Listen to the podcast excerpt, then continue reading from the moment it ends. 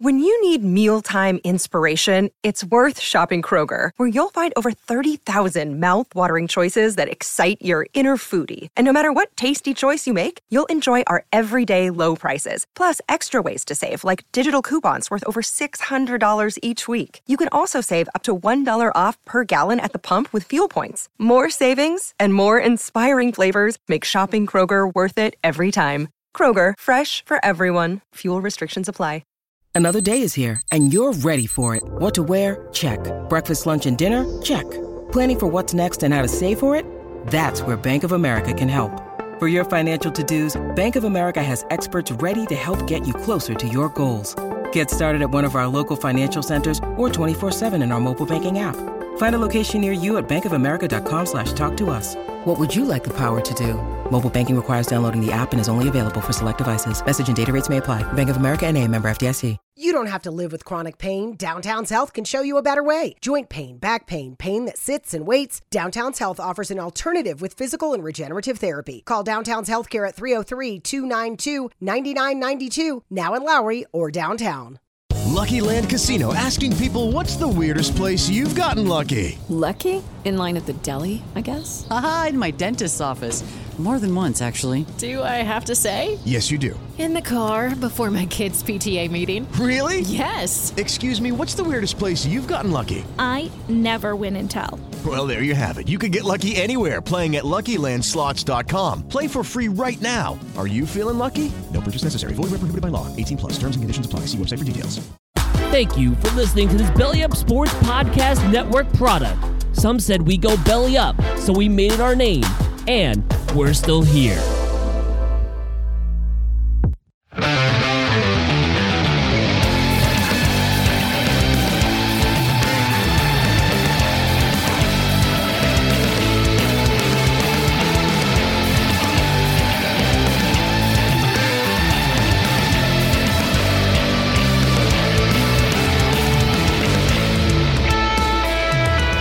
Is No Credentials Required, covering sports around the mighty 518. Part of the Belly Up Sports Podcast Network in association with Godzilla Media. Here is your host, Ryan McCarthy. Good evening, everyone, especially if a, if you're a New York Jets fan. Welcome to this special edition of No Credentials Required, where you don't need a press pass to talk sports. My name is Ryan McCarthy. I'm one of your co-hosts. Tonight is a special night for Jets fans everywhere because you're going to hear me react to yesterday's huge, monumental, very big win over the Cleveland Browns. And if you're a Cleveland Browns fan, um, I make no apologies. this was your own fault for painting an elf in the middle uh, and on your 50 yard line. This is your fault, which I think is part of the reason why the Jets won yesterday. But the other part was the fact that Nick Chubb didn't go down with less than a minute left, or, or two less than two minutes left. The Jets having no timeouts at all. He scored a touchdown. He's just doing what he does. But anyway, we're going to react to that. I'm going to bring in my special guest, Dan Goldstein. He was my former co-host at at uh, Downtown Jets, and we're going to talk about yesterday's game. So before we do that, just want to remind you about our social media channels, which are right here TikTok, uh, Twitter, Instagram, and TikTok.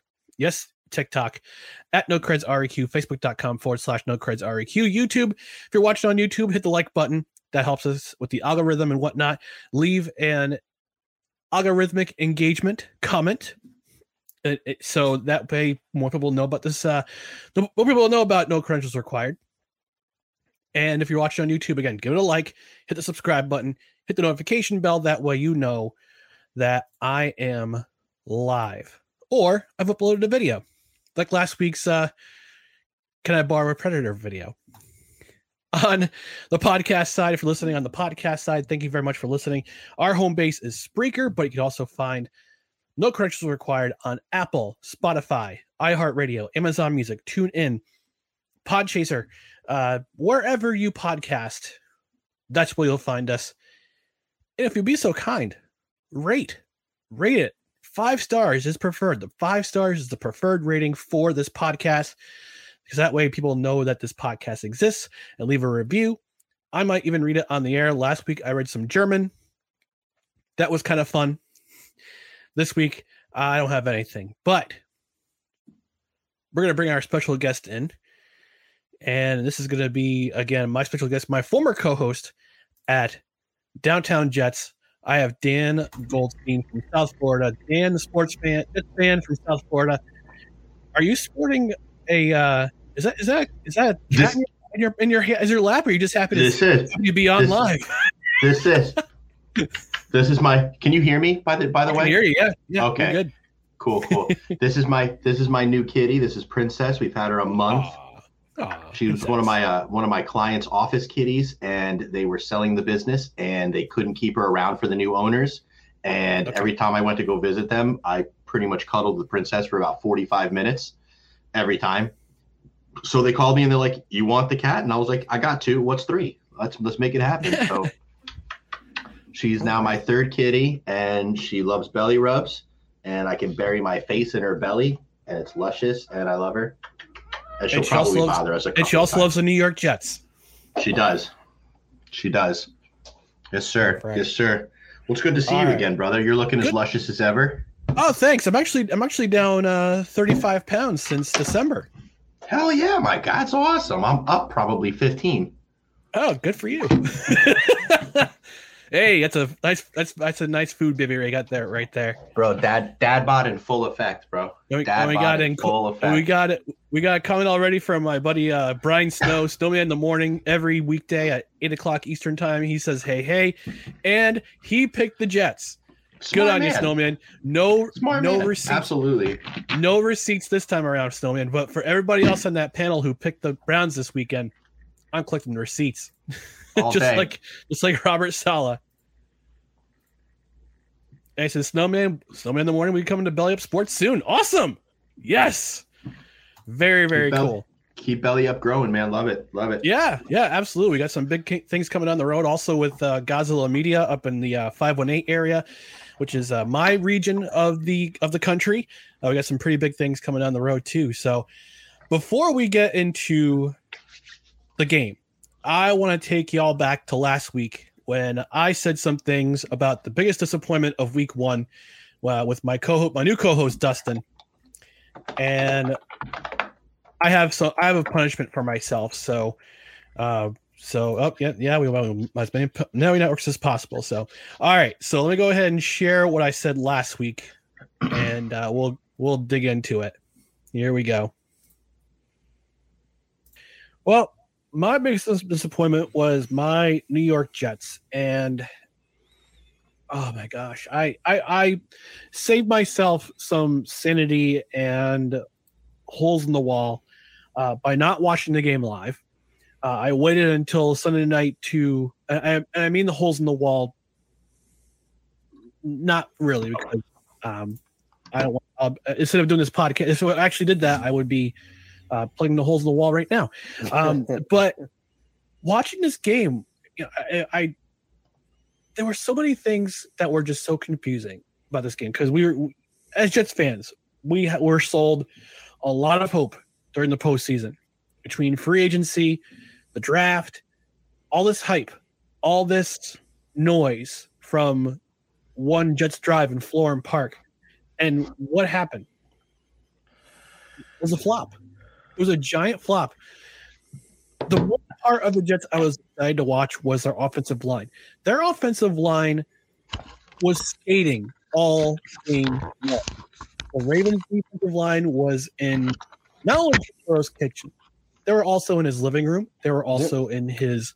I'm gonna say Joe Flacco. I'm not sure They were in out. his bathroom. they, were in, they were in his study.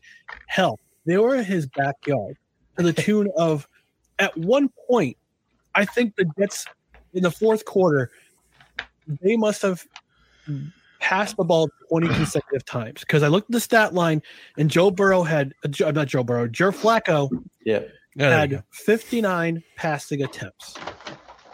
59 passing attempts. I, why? Yeah. Why? Uh, uh, 51, 59 passing attempts to 17 rushing attempts. And the Jets were rushing the ball really well in the first quarter. What? And here's the thing that kind of kicked me, killed me the most. Joe Flacco had the nerve to say, "Oh, in the fourth quarter, we were uh, the rest of us they weren't jogging to the line; they're looking lackadaisical." Blah, blah, blah. Like, yeah, I'd be lackadaisical too if every single call, every single signal coming from the booth of Mike LaFleur is, "All right, pass pattern. All right, passing play, Yeah. passing play, passing play." I understand you're behind, but you don't need to throw the ball 59 times, especially when your offense is predicated on a zone coverage run.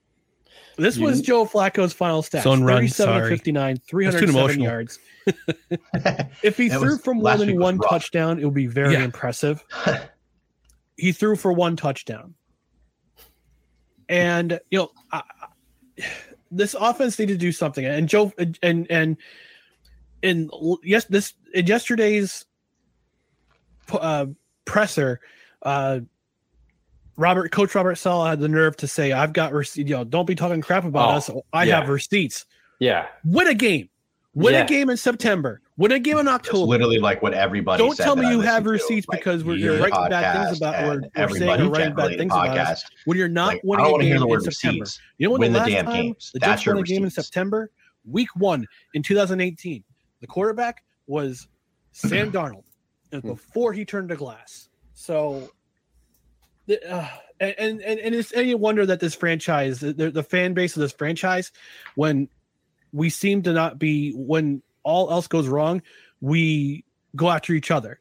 There's a reason why this fan base is toxic, is because we haven't had a great team, we haven't had a good team in over a decade. Yeah. And week, you know, we talk about overreactions in week one, Dustin, but eh, 2015, this Outstand- game outstanding. was just this. I, I, I there's just so much hidden rage that I had to get out, obviously. well, But we're but- glad but that you it- could. But- get- yeah, but you can only be a fan of a team for so long without people busting your chops or saying, "Oh, I'm so sorry, you're a Jets fan," Yeah. or having to hear the constant jokes of being the butt of having your team being the butt of jokes and every That way in single South Florida, bro. uh, I get it from everywhere. big media affiliation. Yep. I mean, yes, even yesterday, I'm you know, surrounded Peyton by Manning during the. Manning cast says, "Oh, the New York Jets Jets threw 59 times. How'd that work out for him?" Shut up, Peyton yeah. but you can only take this kind of thing for so not I won't say abuse, but you can't you, you can only take this disappointment and for so long before you're before you're ready to move on to another team. So Yeah. Yeah, I, I have a few friends that are Jets fans. I mean, um, you and Scott are the main ones, but Mm-hmm. it, I feel for you um, because I know what it, I know what it was like to seem like the you're all right. So I had a lot of things to say. And well, this week I was this close. I was this I was this damn ready to have about that much to say, and then the last 155 happened, mm-hmm, and nothing but good things. nothing but good things. Now I tell you, I've never enjoyed drinking salty tears so much. I only wish it was a division opponent. I wish it was Miami. I kind of hope the same thing happens in Week Five and the end of the year to Miami. Yeah. I really only do. three more weeks. Only three That's more it. I- weeks. God, I would love. I would love. I mean, obviously, I'd love to kick their ass, but I mean, if we're gonna win, I would love for it to be like that. I would. I, I might take the entire week off of work, and I might go in public everywhere I think possible, where a lot of Dolphins fans will go, and just absolutely just ride their asses all week long. I, I know at least one contributor at uh, one contributor at Belly Up Media who I will be talking so much smack to the entire week long. It'll be glorious.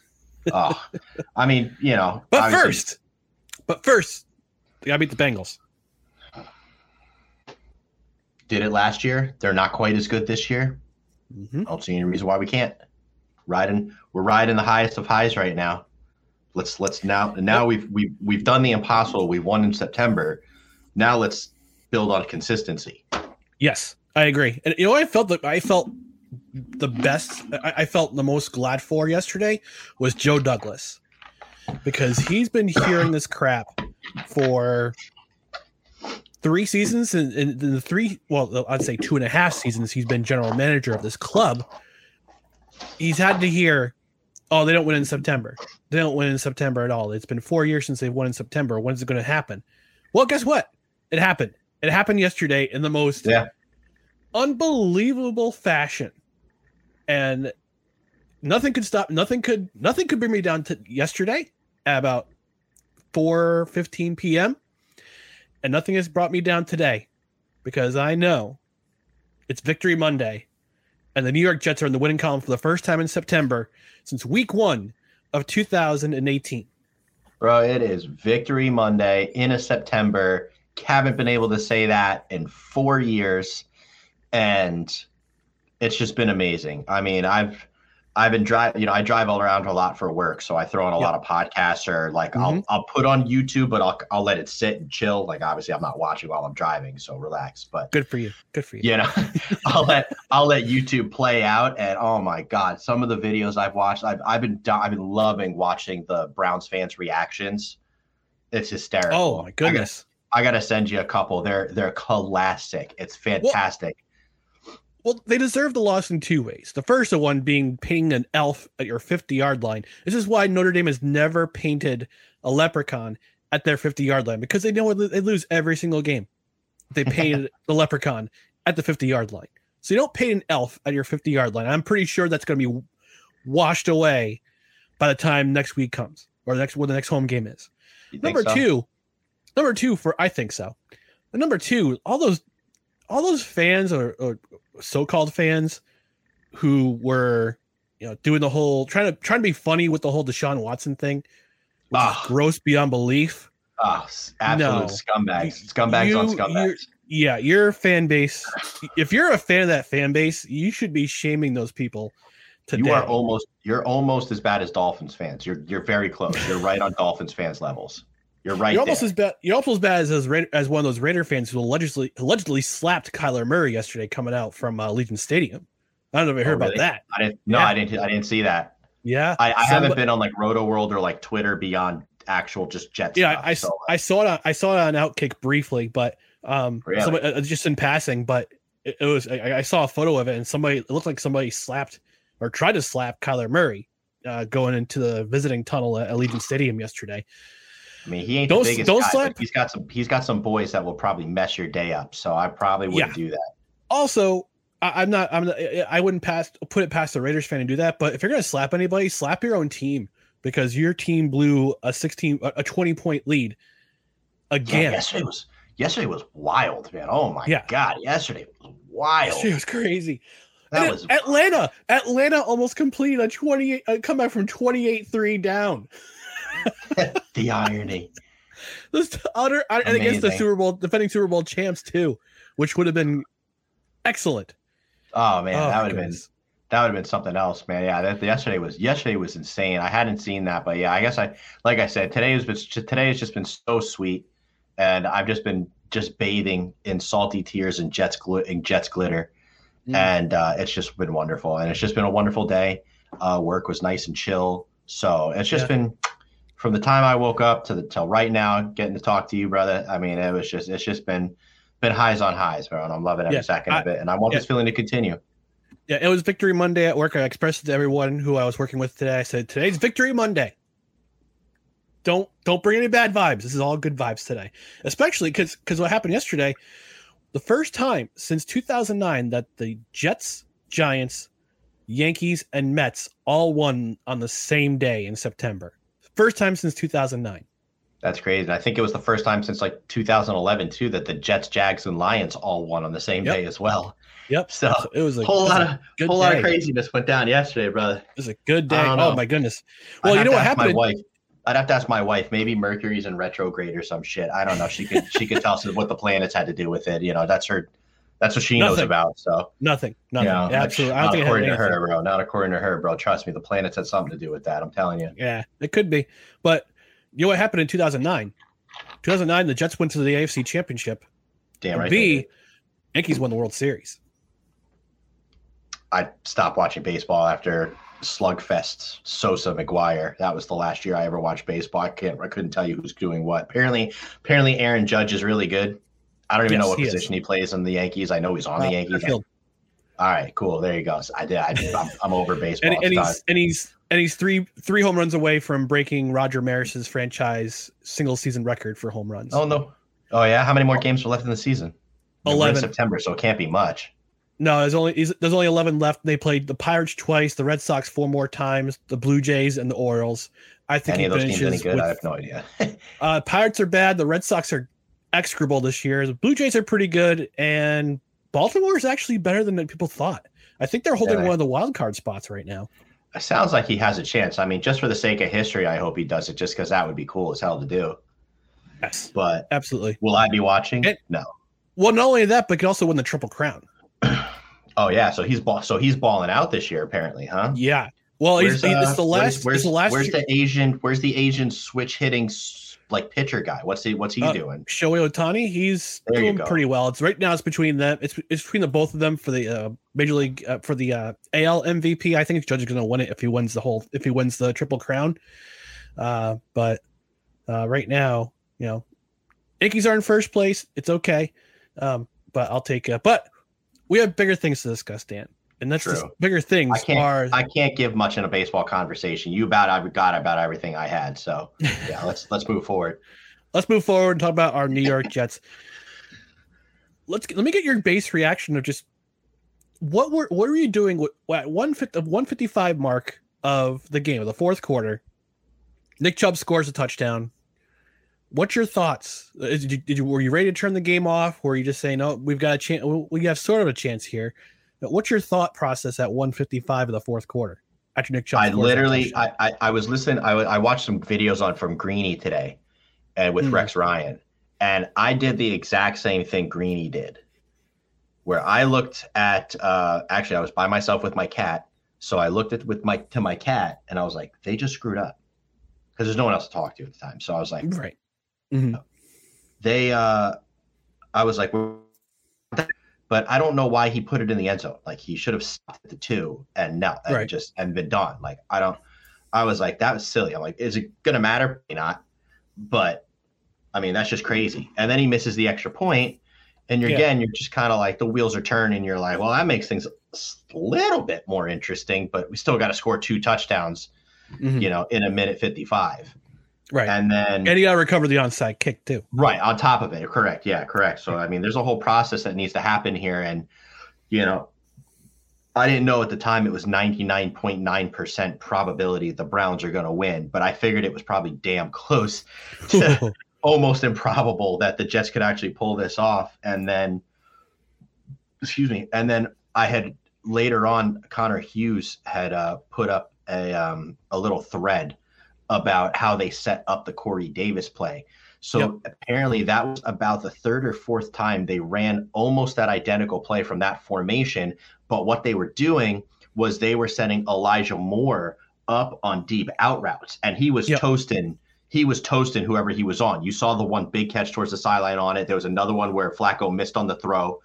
Um, but I mean, that was route was working like crazy. Was just the up and the outs towards the sideline. So the play before the bomb, they went for that, and Flacco missed. Like you saw the um, the um, the what was it? I think incompletion. I think. I think it was an it was an incompletion out towards in that way. I'd have to watch it again, but he they tried to play the play before and it didn't work. It missed. And then they ran it the exact way, but instead of Elijah, they gave that route to Corey. But instead Corey went over this way, you see Denzel Ward step back and get ready to attack the sideline. And he just let Corey Davis go right by him. And it was like literally a perfect setup because that was about the fourth time they ran that exact same play from that exact same formation. But this time they did that little switch instead of going to the out, take it upfield, and Denzel Ward just I mean, I either he overthought it or he didn't realize the coverage. Maybe the safety didn't follow. I mean, we truly won't know because we're not in the Browns locker room. But we can only assume that Denzel Ward was thinking a little too much about just trying to protect the sideline. Kind of forgot that like the end zone's back there, Yep. and it was No, I- I'm- I'm- it was, I- it was look- amazing. Yeah, I'm looking at the thread right now, and what happened was that they got uh Conklin on on on this is the play this is the touch this is the a play the play before the touchdown uh, before Mhm. Corey Davis's touchdown and what happened was that they uh they went to the flat. Oh, that's right. With he could have went for it, but Joe Flacco went a little early and just dumped off to Conklin for or Conklin for a shorter gain because he Yep. he didn't hold it long enough to try and hit Elijah, who was open. Right. If the timing the was next right, play, if the timing Yep, was and- right, then he would have been yeah, open. and, and on the very next play, it they went up hitting it. They went up hitting Yeah. that touchdown. So it's it was it's a great thread. If you're on Twitter, check out Connor Hughes' thread. Connor underscore J underscore Hughes. He works for SNY, formerly of the Athletic. He now works for SNY in New York. Um, but yeah, that's that's that touchdown by Corey Davis. You see it, just a glimmer of hope when Corey Davis scored. I'm like, okay, there's still plenty of time left. I've got I got the extra point, and now it comes to the onside kick. And uh, I guess some of the guys, I, I gotta give a big shout out to, uh, quick shout out to uh, the Scoreboard Addicts podcast. Uh, they talk all Metro New York sports, and a couple weeks ago, they had uh, Mike Westhoff, who was a long time uh, New York Jets uh, special teams coach, and I guess they were at an, they were at an event, or they one of the guys had him at, had Coach Westhoff at his house, and he they actually had the opportunity to watch him draw up the onside kick, what they did, which was which is pretty special. I'm actually reading his book right now, uh, figure it I out. I'm try to, yeah, I'm I'm just uh, I'm gonna try to get him on the podcast and and after, after I read him about half a little less than halfway through right now. It's a long read, it's about 400 pages, but it goes through the entirety of his life and his battle with cancer and his uh how he got into coaching and it's, it's- he's it's a wild he's got some wild stories in there too so I imagine uh, talking shit about Tanny. oh i'm sure he did oh he, he talked a little bit imagine yeah, there's quite a bit of shit talking about Tannenbaum. It was Yeah, very, a uh, little very bit. clear towards the end of uh, Tannenbaum's reign that they were not on good terms. no but but he said but he does he did say that throughout the uh, throughout uh, the book he said the new york jets were a top notch world class organization and the johnsons treated him really really well. So but anyway so getting back to the game. So we got our special teams and man is in there.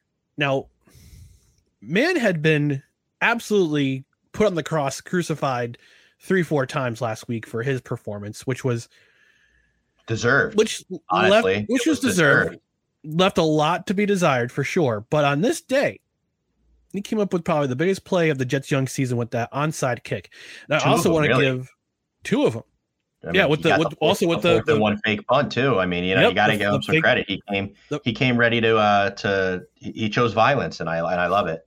Yeah, yeah. I, I I dig the fact that uh, Brent Boyer decided to go for uh, fourth and one. That fake punt was a beautiful play, but even more special was that onside kick. And I gotta say that the hero of the day, we you know we talk about. I- I've said it on Twitter a couple times today and yesterday. Talk about Garrett Wilson. We'll talk about him in just a moment. But one of the unsung heroes of the day is Will Parks, because if you go back and watch that onside kick, if he doesn't bat that ball away from the sideline, either the ball goes out of bounds or Amari Cooper is right there to scoop it up. Browns can kneel a couple times, fit a complete, game is over. But Parks bats it out of the way, bats it in bounds, keeps it in bounds, and it's a free for all. And I can't remember who recovered the onside kick, but Hardee. it was Hardee. Okay, I, I, I thought it was Hardee who who batted the ball, and uh, Parks who picked up, who recovered the ball, but it was the other way around. So It was flip it. but yeah, Yep. Will Will Parks, you, you got to give him a ton of credit for that play, for that onside kick. It was a great way to it- it's a great way to draw it up.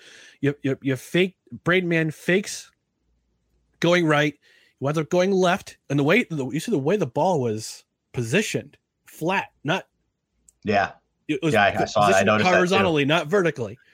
Positioned horizontally, so it gets that little nice little roll and little bounce, just enough for Parks to just bat it away. Hardee recovers, and I don't know if you saw the reaction from some of the guys on the sideline. Elijah Moore, he's just like, "Yep, first down us. Let's go on the field. Let's go loved win the game." Garrett Wilson's going crazy because he had that drop uh, before the I Chubb love- touchdown. I loved both of their reactions. If you want honest opinion, because I loved, I loved Elijah Moore's like business. Like right, yep. it ain't over till it's over. Like let's get Mhm. it. Like I love Yeah. that he didn't. I love there was no clapping from him. I love that there was no hype. It was like, yeah, that's great. Still work to be done. Yep. Get it. And he put out that vibe. But then I love Garrett Wilson going berserk over that and you know celebrating like the young rookie he is in a big moment in a in what's been a very good game minus that one drop to this point you know so i just i i love the fact that they I, I love the dichotomy of both of them. Like you can see like right there you saw our two essential uh, you saw our future wide receiver one and two one a one b however you want to put it. You Mhm. saw their approach and you saw that while they're so similar in their skill sets their mentalities are so different and they can use that to combine just such a super special beautiful duo for the future and it, it, it was fantastic. I noticed that and i loved it. I loved it. I loved it. I really did. I mean it was it's such an underrated thing to to to notice in that moment but i saw that and i was just like dude i just that was my first thought was Yeah. just like man they're they're so similar with their skill sets with their ability to separate their hands you know mo- pretty pretty good have have a little bit of focus drops issues on both of their both of them but Mhm. they're both going to be special special but they're going to bring such different mentalities to the table and the way they're going to get there and Yeah, it's going to be fantastic the best part about it, and I think it was Jake. I think it was Jake Asman who said it yesterday. I watched yesterday's. Uh, uh, oh well, listened to yesterday's uh, show. His reaction show was that if more, if they were concentrating on Moore, Wilson was getting open. If they're concentrating on Wilson, Moore's getting open. And Yeah. it didn't matter who was on him, whether it be Denzel Ward or their their highly touted rookie. Yeah. or yeah. It- everybody's Didn't everybody's matter. eating. Dude, Everybody's those eating. two guys. And you know what's crazy? It's like you know you go back to the you go back to um the Ravens game as well. Dude, Yeah. Elijah Moore was open eighty five percent of his routes. Just Yeah. Flacco, just it just unfortunately for us, Flacco had no time. Flacco just didn't have the ability and focus to laser in on Moore enough to truly build him up. I mean, if Moore right right now, I mean, if Flacco was playing, if Flacco was playing lights out, like let's just say Flacco was lights out, Elijah Moore would have had would probably already almost be over the 20 catch mark and would probably have almost damn near 300 yards if you Yeah. were hitting him with how much he's been open and separating. I, like, yeah, I'm sure he's glad he's won. I got to imagine Moore slightly bit frustrated at the moment. Maybe I, I don't think he'll ever admit it maybe know it, but I, I got to think he knows that he should be stats wise way further ahead than where he is. Yeah. And obviously, being that NFL is a statistical, analytic, numbers based game, you know, a lot of guys aren't going to crunch film and they're not going to go through and see the fact that he's got probably 2.2.8 to 3.2 yards of separation. It mm-hmm. doesn't matter. He's not there theoretically making the plays. And I mean, that's a damn shame, but I mean, it is what it is. At the end of the day, you're not going to remember what you could have done. You're going to remember what did.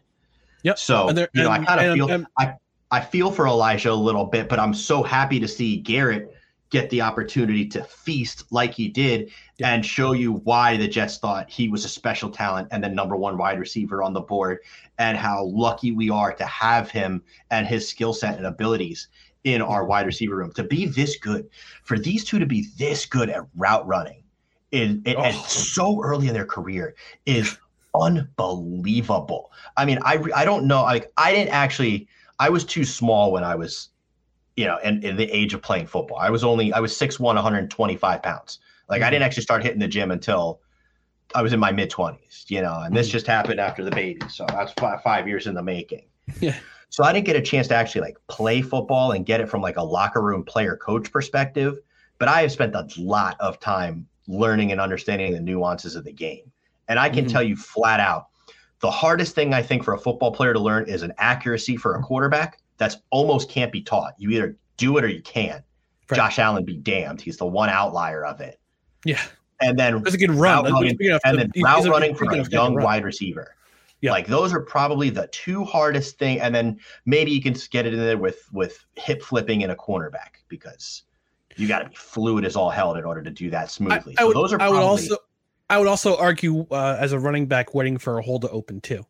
Because if you're not patient and don't I mean, wait for that's hole to open, That's patience and vision and all that too. But there's more in play. There. I don't know if I would necessarily say that's the hard one of the harder things to do. I think that's just that's but that that's a skill that can be learned. Like that's that's it's very rare for a quarterback that's not accurate to become accurate. It's mm-hmm. very rare for a wide receiver who's not good at route running to become good at route running. They have to usually alter their game to a different aspect of whether it be size, speed, strength, yards after catch ability, you know, kind of in in that area.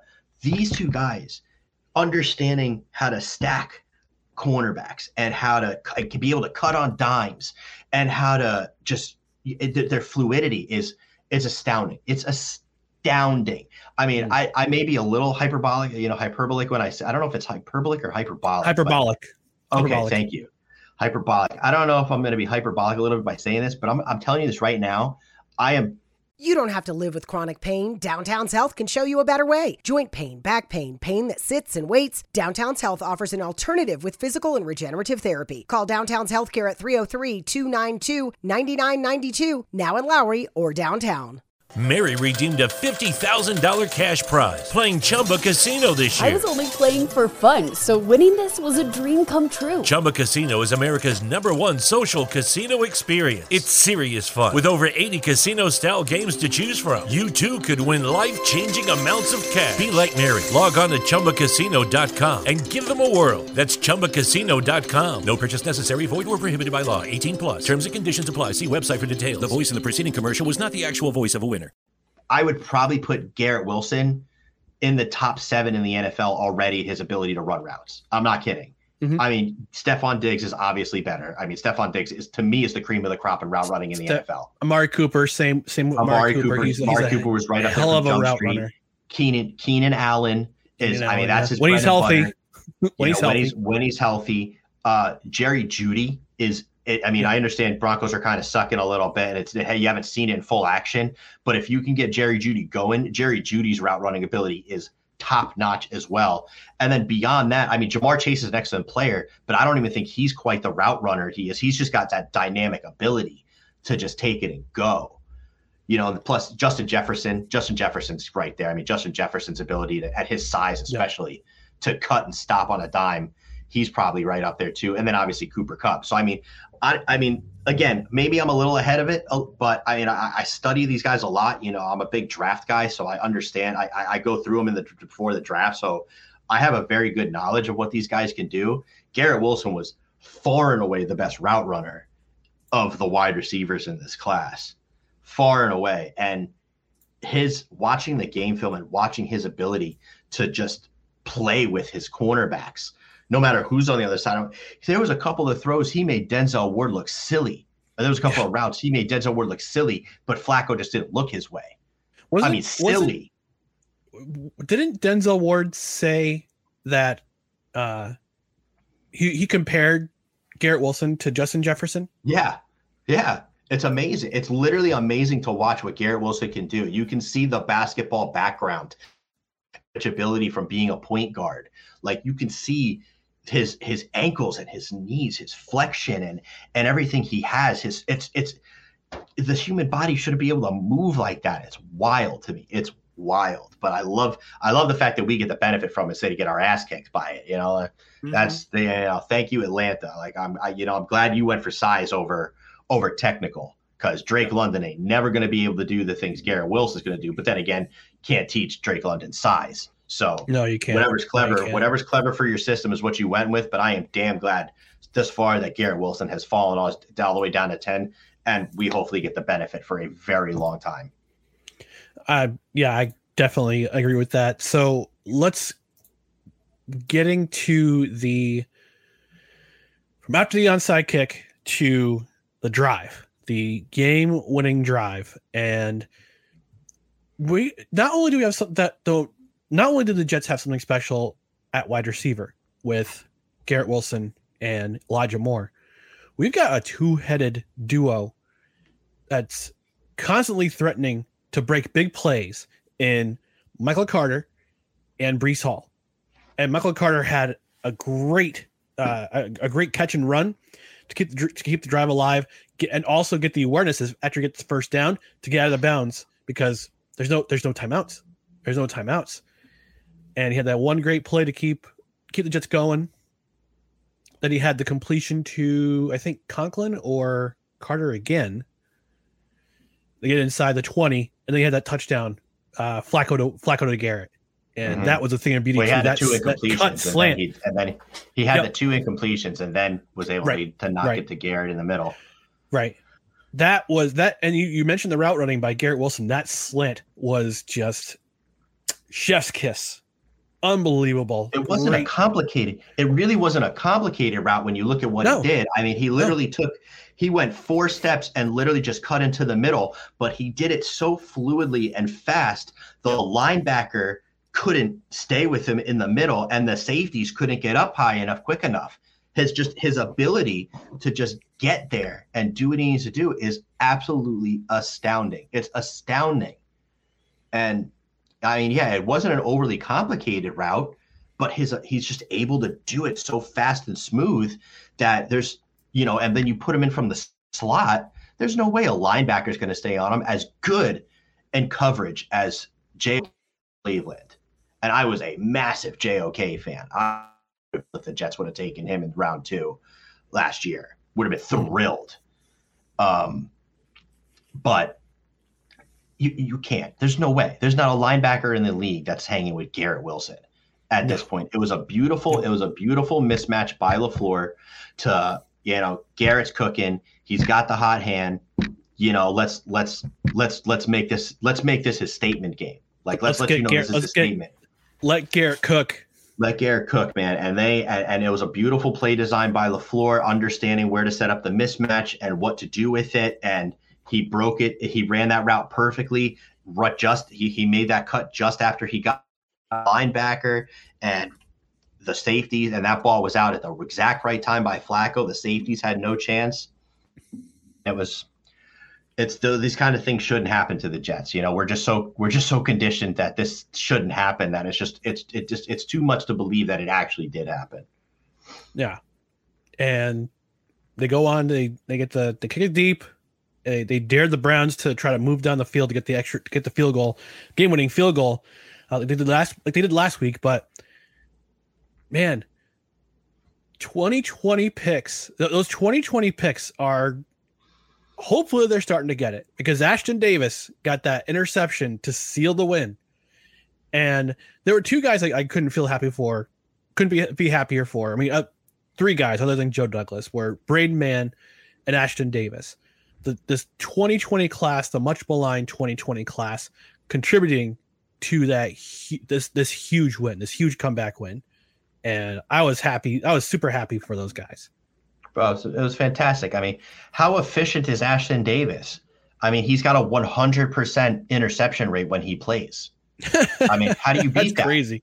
How do you, You beat, beat that? that. Put this man on the field all the time. Put this man on the field all the time. He should be getting inter- I mean, at that efficiency rate, he should be getting interceptions maybe every third pass that comes his way. I mean, keep it up. Keep it up. But in all seriousness, I mean, Ashtyn Davis, I mean, he's he's back up at best. You, you can't you can't really teach instincts, and he doesn't have the instincts. He doesn't have the angle, the ability to to to read angles and play angles. So I mean, he is what he is. You, you make him a special teams demon. You know, a third safety rotated in to carry, handle the deep center with his speed, and you know, hopefully it, it, it clicks a little bit more. I mean, I'm kind of I'm kind of unfortunately a little bit. I'm, I- I'm moving out like the Ashtyn Davis will ever be, Trump like a starter quality kind of player.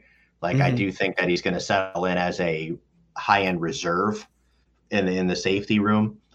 Mhm. Um, I don't know if he'll. I mean, I don't know if he'll get a second contract. I mean, I guess this season and next will determine Right. but you know it's it's entirely possible i mean but it was great for him to see it was great for him to make the play you know that's that's awesome that he you know he, he gets that kind of memory and he, he can always say he did that and um yeah i mean yeah excellent i mean Yeah. that 2020 class is rough rough luckily jd knocked it out of the park in 21 and certainly looks to be 22 Yep. so you know he's been able to kind of make up for it but man can you imagine how much better this team would be if 2020 was actually decent I mean, there's literally not Yeah. a single high end contributor anymore because Becton can't stay on the field over and over two years. You know, Mims doesn't fit into this system. Den- Denzel Mims is a is a weekly healthy scratch. Ashtyn Davis is again your third or fourth safety off off the bench here, playing one snap in two games and all his special team snaps. La'Mical Perine off the team, James Morgan off the team, Cameron Clark medically retired, and was Yeah, that's probably sad. settling in as a as a low end backup at best at that point. Bryce Hall went from starter, you know, okay starter, okay to a little bit better than okay starter to now daily, you know, top top corner reserve, but he was inactive last week. You know, and then it's just rough, man. It's just rough. Yeah. Yeah. Hamza- Hopefully think Hamza off the bench, Sherwood off the bench. So Yeah. 2020 unfortunately hasn't hasn't yielded any starters, hasn't or hasn't yielded any consistent starters. I mean, I guess I guess jury's still out on Becton on what he can do. Yeah. But well, other than that, I don't see I don't see any other real major contributions really coming from anybody. Who knows? Maybe Sherwood No. or Nasirildeen could turn it on year three and turn into something. Be nice and not have to go out and pluck another Kwon Alexander because your young rookie is ready to take over that role. Yeah. And, Or- and or deal with Quincy Williams, just complete lack of ability to to to pass cover anything. yeah. And, His run and- defense is excellent. His pass coverage is atrociously bad. Yeah, and, and you, you hope that these these low level, you know, these late draft picks can contribute to the team somehow as a reserve or or situational as a situational reserve, or just be part of depth or be special teams. Right. I mean, at, at this point now, it's all you can ask for. I mean, it's it's a lot to ask of a fifth or sixth round pick or fourth, fifth, sixth round day three pick to actually come in and be a meaningful starter. The fact that they can even get on the field for meaningful snaps is just a, a it's just an achievement in their own ability in itself. You know, so I don't know. I'm kind of upset. Bryce Huff has become a has, be, has been a weekly inactive. Yeah, I, I think he could That's bumming have me turned out, into yeah, I- think he, he could have turned into something special on the on edge and on edge on the edge. But Yeah, as a D as a third down the DL DPR, like dude's a monster. His pass rush, his pass rush win rate is damn near the top of the league. Like it, it, it even was last year in his limited snaps he got to play. I mean, his pass rush win rate was amazing, but I, he just doesn't understand the run defense edge setting aspect of it, or maybe he's just not strong enough in his abilities to do it. So, I mean, it'd be great to have him just crushing off the edge uh, with Carl Lawson because he does it so well. But I mean, I guess the you know the edge rotation so deep, somebody has to sit. So I mean, Yep. who's it going to be? Is it going to be Clemons? Is it you know is it going to be Huff? I mean, at this point, at this point, they want Clemons to take the snaps over they want Huff. So I mean, we got to trust Robert Saleh and Jeff Ulbrich in this decision that they know what they're doing. Yep. Yep. And uh speaking of drives, Dan, I gotta I gotta sell out for just a moment here. So I gotta do a quick ad read for Make your make your money, bro. Oh, I'm making I'm making I'm making this money on this. Uh this is a special broadcast is brought to you by one of our partners at Godzilla Media at Mohawk Honda in Glenville. They want to buy your car, and just like that, it's fall. Well, at least in New York it is. Florida, you gotta wait a while. Or it's never fall in Florida. So South Florida. Crisp morning air, pumpkin muffins, beautiful beautiful foliage. That's just like just like that. It's fall. Seasons may change, but one constant is is buying the buying experience at Mohawk Honda, where you are greeted with a smile and treated with respect. The new inventory is ramping up too with pilots, passports, and ridge lines. Remember, this is the best time ever to sell your vehicle. We buy cars, and in some cases, you may be able to sell it for more than you paid for it. Just another advantage you get from the number one dealer in the capital region, Mighty 518. General Manager Greg Johnson and his team of sales associates are always available to help you in your buying process. That includes my guy, Easy Evans Whalen, who got me into a 2016 Honda HRV. And big news Scott Monahan is back at Mohawk Honda and brings his 30 years of automotive experience with him. Stop in and welcome Scott home. Yes, the seasons change, but at Mohawk Honda on Freeman's Bridge Road in Scotia, we always go out of our way to please you. So, final thoughts, Dan, before I get to my uh, exercise and, and self flagellation with some hard seltzer here. Uh, I want to laud the the offensive line play for the New York Jets. Last week was rough. First half of this past week was rough. Letting Myles Garrett to get to Joe Flacco a couple times, one time completely untouched. But I gotta hand it to the guy hand to Mike LaFleur, guy hand it to the offensive line coach, guy hand it to the offensive line in general for holding uh for holding that offensive line to uh, uh, that defensive line of the Browns to no sacks in the fourth in the third and fourth quarter. Limited hurries on Joe Flacco, gave him plenty of time to to throw. Uh, Max Mitchell, especially on that right side, uh, he he's I'm thinking he's a quick learner because he got he had it rough last he had he did okay last week had a rough go at in the first half against Myles Garrett but in the second half man he he turned it on and he he his amnesia his play amnesia became prevalent especially on a bad play and that O line they did their job uh, la- uh, uh, last night or yesterday in, uh, against the Browns So Max Mitchell is a fourth round rookie. Yep. He was by PFF grade. And again, I've, I've said it before on this show with you. PFF is certainly not an end all be all, but at this point, I'm going to use it to my advantage.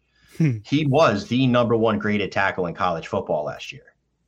His technicality, his technicality and his footwork is he is not yet at the ability where he's strong enough to handle these power bull rusher guys. He's not there yet. He was not supposed to be playing this year. This was supposed to be a damn near weekly inactive or you know deep reserve kind of thing. But then obviously Becton goes down and then Duane Brown goes down. Of course, Duane Ugh. Brown, who never misses a freaking game, gets hurt in the offseason, has to go on short-term IR. I mean, that's just that, and, that's dur- not and during practice the week before the game during practice before Jets- week one that's the Jets. like if, if that is not Jets, I don't know what it is. It's astounding. But so he ultimately has to come in anyways. And while he hasn't been elite, he hasn't been a revelation. He has been more than expected for a fourth round rookie with strength issues than mm-hmm. what it is. Now, again, he is not a game record. It's not not where he's at at the moment, but it's he, he's he's playing he's playing average tackle football, which is way more than you could ask of most fourth round rookie offensive tackles, like way more. So the fact that he's giving us this already, two short games into his career, it just means that if he can stay on his path with the strength and conditioning that Saleh and the coaching staff and the offensive line coach and the strength and conditioning team has put in place for him and a nutritionist, et cetera, et cetera, et cetera, mm-hmm. with his technical aspect and abilities between his footwork, his hand placement, his timing, his, his all of it is all of it is phenomenal. He has the ability to truly grow by probably year three into into a high end right tackle. He's not going to be a left tackle. It can't. He's he doesn't have the skill set for it. It doesn't. He doesn't have it. He doesn't have the skill set to go from the left side. He has to stay on the right. But I mean, that's that's okay because God forbid. I mean, how this coaching staff. I mean, we'll talk about this later on in in the uh, in in the season, I'm sure. But Yeah. we'll have to see how the coaching staff truly feels about Becton being off two years. It is entirely possible that LT is number one on the Jets board going into next season. It's very mm-hmm. possible. You know, they may just have to cut bait on Becton, trade him for what you know, while his you'll trade him for whatever day three pick you can get and bring in somebody new, then just kind of start fresh there.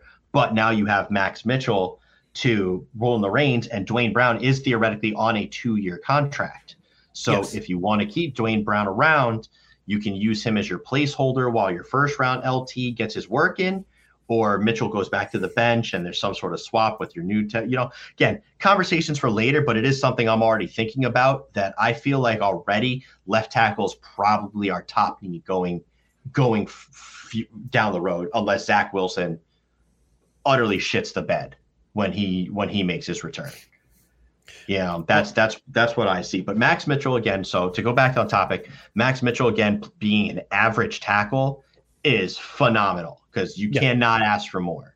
I'll take average below before below average. All, again, you got to go back. He's a fourth round rookie. Like he's Yeah. a fourth round rookie. He's There's he's not- listed he's listed at six six two ninety nine. So he's a he's a he's a biscuit shade of three hundred. So if you could maybe over the next year or two, you want him put on ten put on ten more 6'6"? pounds, work on his footwork. At six He's gonna be six, you ideally want him at probably around three fifteen. For a nimble right tackle, you would to get him a little bit more brute in the run game and strength. You probably want him to pack on 15 to 20 pounds. You want him in between that 315, 320 range as a nimble, technical right tackle. He's not going to be that mauler, but he's going to beat you so well because his form and his technical ability will be flawless because he doesn't have to do too much work on that. He just has to work on it as he gets stronger and adapt to the additional mass he needs to put on. Mm-hmm. So it's something that can be done. You know, it's not it's not that big of a deal. He's just got to put in the work, and it certainly looks like he's ready to do it. Yep. Alijah Vera-Tucker has been a revelation. While he needs to continue to work on his pass protection, which we knew was kind of the weak point of his game a little bit, there was some work to be done to make that there. As a run blocker, he is a destroyer of worlds. He has been unbelievable the past two weeks. Granted, it is very difficult when you don't go back and be able to watch too much film to focus on the guards when there's so much other stuff going around. But I try and do my best to to watch what I can of him. And every play where I've really focused my attention to Alijah Vera-Tucker, and it's been a run play, he has been dominating. There has been nobody to this point that has lined up in front of him that has beaten him yet on a run blocking rep. It has not, it literally has not happened. I would not put it past myself to see again. I don't truly know how PFF scoring works. It would not surprise me to know that right now he's got to be. I- mean, I know his pass blocking is rough, so I don't know how much that's going to correlate with his run blocking. I'd have to imagine as a run blocking guard, he's got to be in the top three in the league right now. He has to be. Mm. I mean, I can't watch every play of every game at this point. I'm not paid to do it. Someone wants to pay me to do it. I it'd be my dream job. I love nothing more. The only thing I'd want to do more than that is probably be a professional skydiver. But other than that, but other than that, you know, you want to pay me to watch every game and break it down, I would love to. Absolutely, hundred percent. But I, I got it. He's I can't see how there there can't be maybe more than one or two other guards at this point that are doing a better job at run blocking and dominating than he has to this point. Yeah. All right. So I know you're gonna take pleasure. in George Fant needs to remember how to play left tackle. That's true too. Yes, this is this is crazy. This is two Yeah. weeks in a row now where you're supposed to be back at your natural position. I understand the swapping back and forth this offseason is very frustrating and annoying. I get that, but your predominant skill set is already on the left. You should be struggling like this on the right because your footwork is still a work in progress, kicking off the left. The fact that you're back at your natural position after you spent a cup three, two, three weeks on the right side when Duane Brown came into town is kind of ridiculous. Uh, it's, Your you last year was you were I don't know if you were quite elite, but you were a damn near up. You were very above average pass blocker, and I don't know what the heck has happened. It's it's it's all he's all been it's all been forgotten. I don't know if he'd stopped working out in the offseason, he lost some strength. I don't know if the frustration of the constant back and forth, back and forth, and not getting his contract extension that he's very visibly and publicly been frustrated about is starting to really wear down onto him. But this this cannot continue if you're a George Fant. It can't. Even if it's you're trying to get paid, even if it's not by the Jets, you're still a young guy. You are 30 years old with not a lot of tread on your tires. There is Right. still you have six, seven solid more years left because you started so late in life at this position that you should be looking to get paid. This is not the way to do it.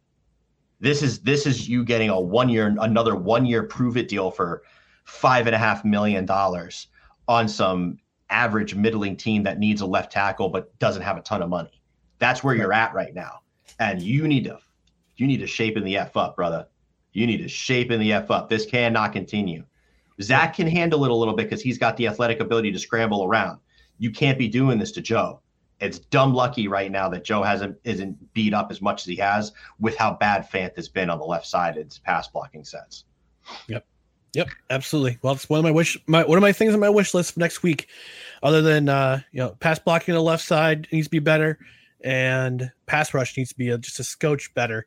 But you know, against this this uh There's no better team. door. There's there's no better team to exercise your pass rush against the, than the Bengals. I mean, Yep. if you can't do it against the Bengals, you cannot do it. I mean, it's very, it's just very, it's that simple.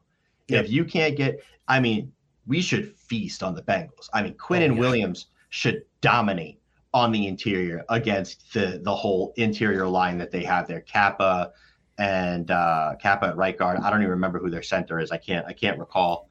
He's a new. He's a new guy. I don't even remember. I looked at the the, the thing yesterday. It was Jonah Williams, and they're terrible. Doesn't matter. There's four out of five new people on the line, and they they're the worse than last year, which is hard to do because they were god awful last year.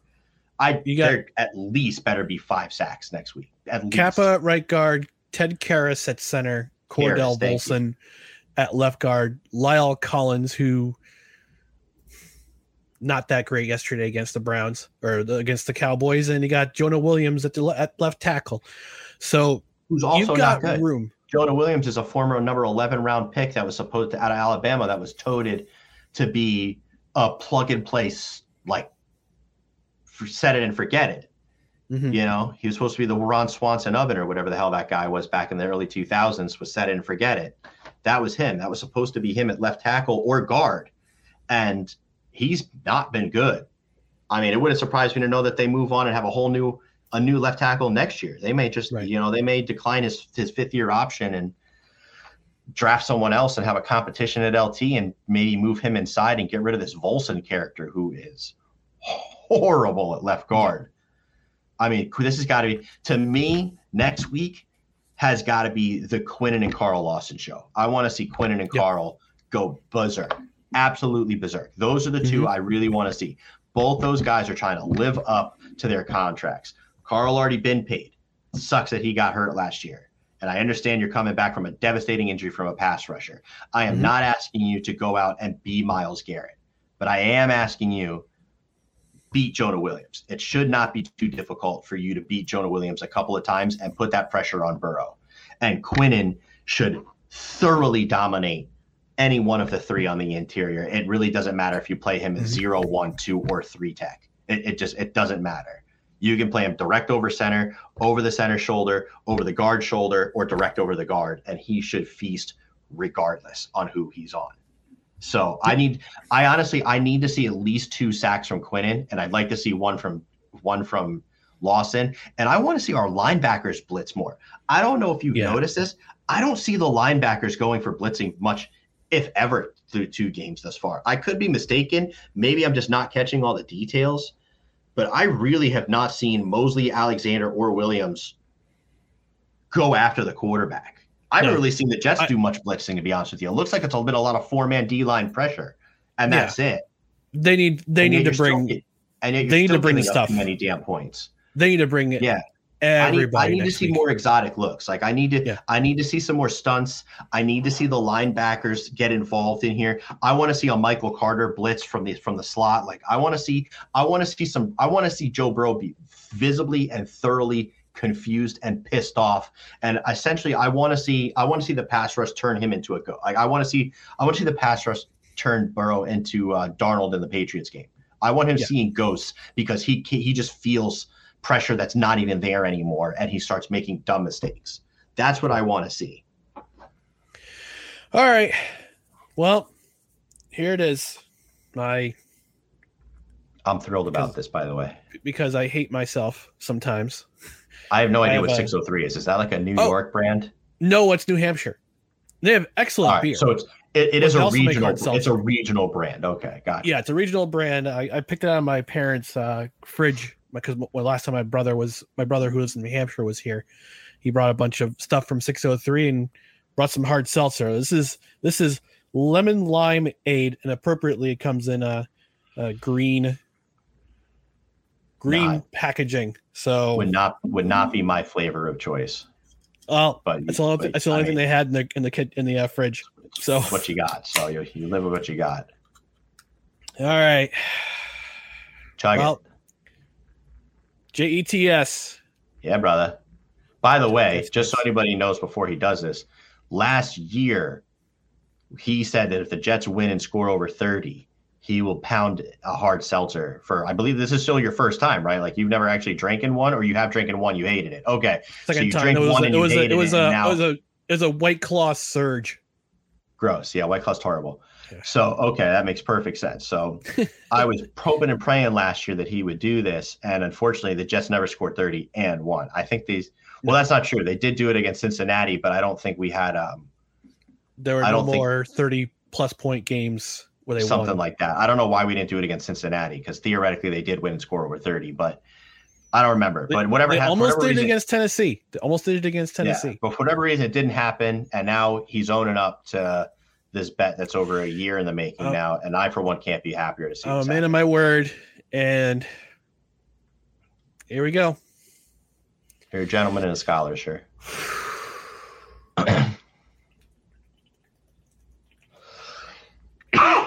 Excuse me. Oh yeah, that's gotta be atrocious. Lemon lime though.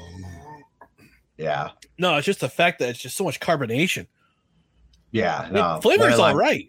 Lemon lime's just it's just so not my flavor. I was never much of a Sprite guy or anything I- like I'm- that. Lemon lime Gatorade, it's not for me.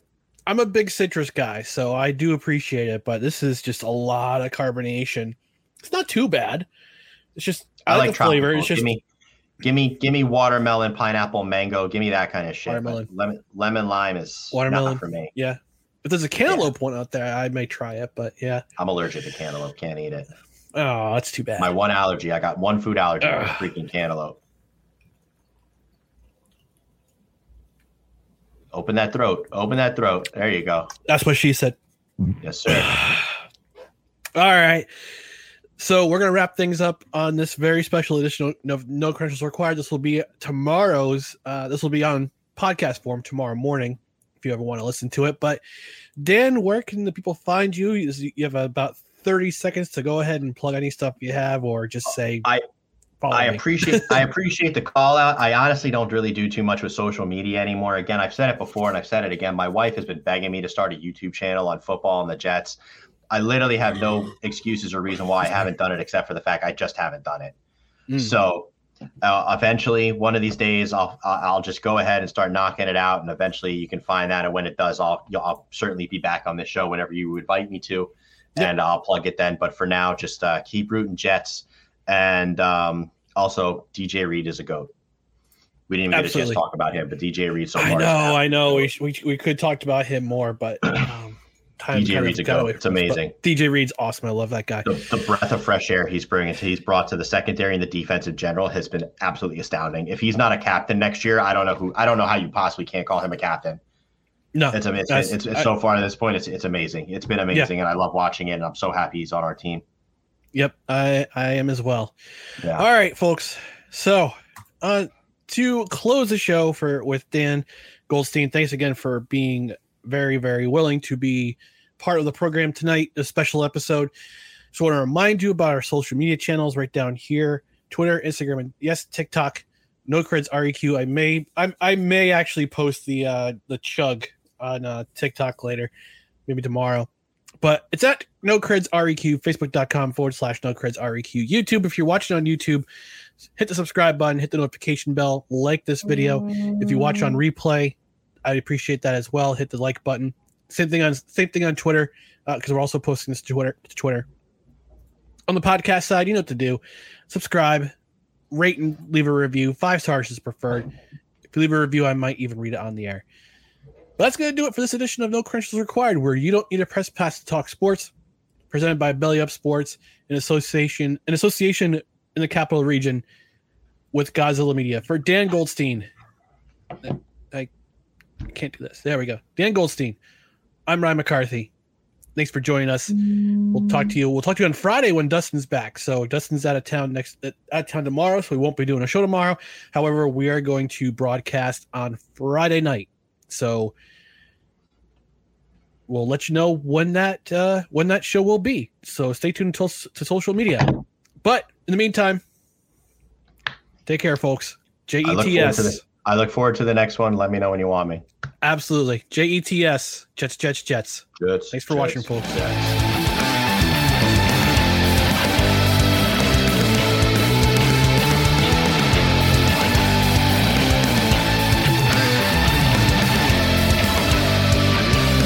Music courtesy of Joseph McDade. Check him out and support his music at patreon.com forward slash Joseph McDade. Be sure to rate, share, and subscribe on multiple podcast platforms, including Apple Podcasts, Spotify, and Spreaker. No credentials required as a Belly Up Sports Podcast Network production in association with Godzilla Media. Thank you for listening to this Belly Up Sports Podcast Network product. Some said we go belly up, so we made it our name, and we're still here. Are you suffering from chronic joint or back pain? Downtown's Healthcare in Denver offers effective alternative therapies that are non invasive, non surgical, and drug free. Start your journey to a pain free life. Call Downtown's Healthcare at 303 292 9992, now in Lowry or downtown. Mary redeemed a $50,000 cash prize playing Chumba Casino this year. I was only playing for fun, so winning this was a dream come true. Chumba Casino is America's number one social casino experience. It's serious fun. With over 80 casino style games to choose from, you too could win life changing amounts of cash. Be like Mary. Log on to chumbacasino.com and give them a whirl. That's chumbacasino.com. No purchase necessary, void or prohibited by law. 18 plus. Terms and conditions apply. See website for details. The voice in the preceding commercial was not the actual voice of a winner.